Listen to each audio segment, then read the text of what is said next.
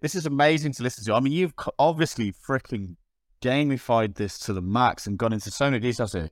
It sounds to me because I know that you got into this ecosystem through playing Splinterlands. Is, is that correct?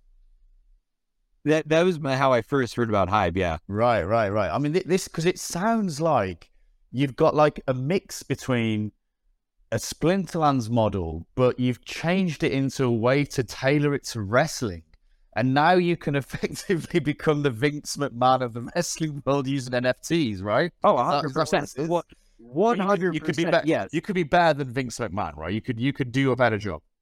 Exactly. That's hundred percent what this is. And I've I've said it from the beginning, like Splinterlands and and their team, because the the team at Splinterlands, a lot of them made the tools that made Woo possible. Right. Uh, right. You know, is that all, is that? The, have you taken some open source development and, and adapted it?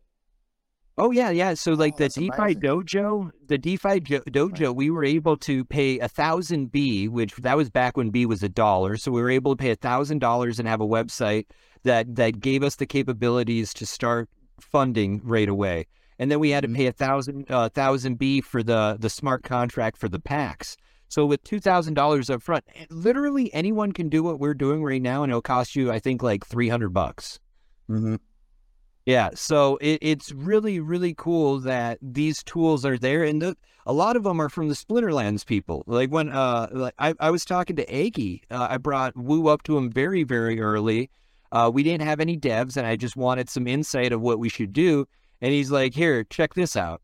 You could do this," and that's that's what we did. Nice. We're I I feel like I feel like Wrestling Organization Online is very punk rock.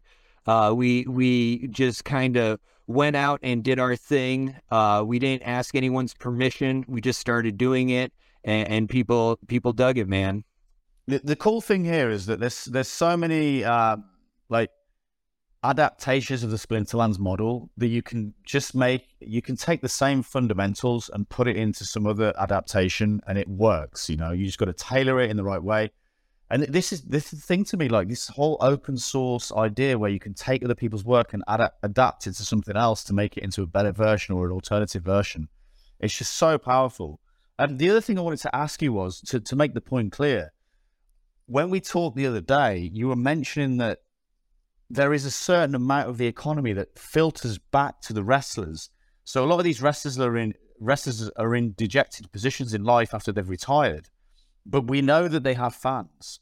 But because their IP is owned by the WWE or the WWF or some other wrestling organization, they can't monetize their brands. They have to start under a new brand and they can't therefore monetize to maximum. And so now they're kind of in this difficult position where they're dejected wrestlers and they can't monetize anything they that they did or that they build because it's owned by someone else. Whereas your system here enables these guys to actually uh, I assume the community can voluntarily, in some way, distribute some portion of the economy of your game to these wrestlers that are that are featuring in the game.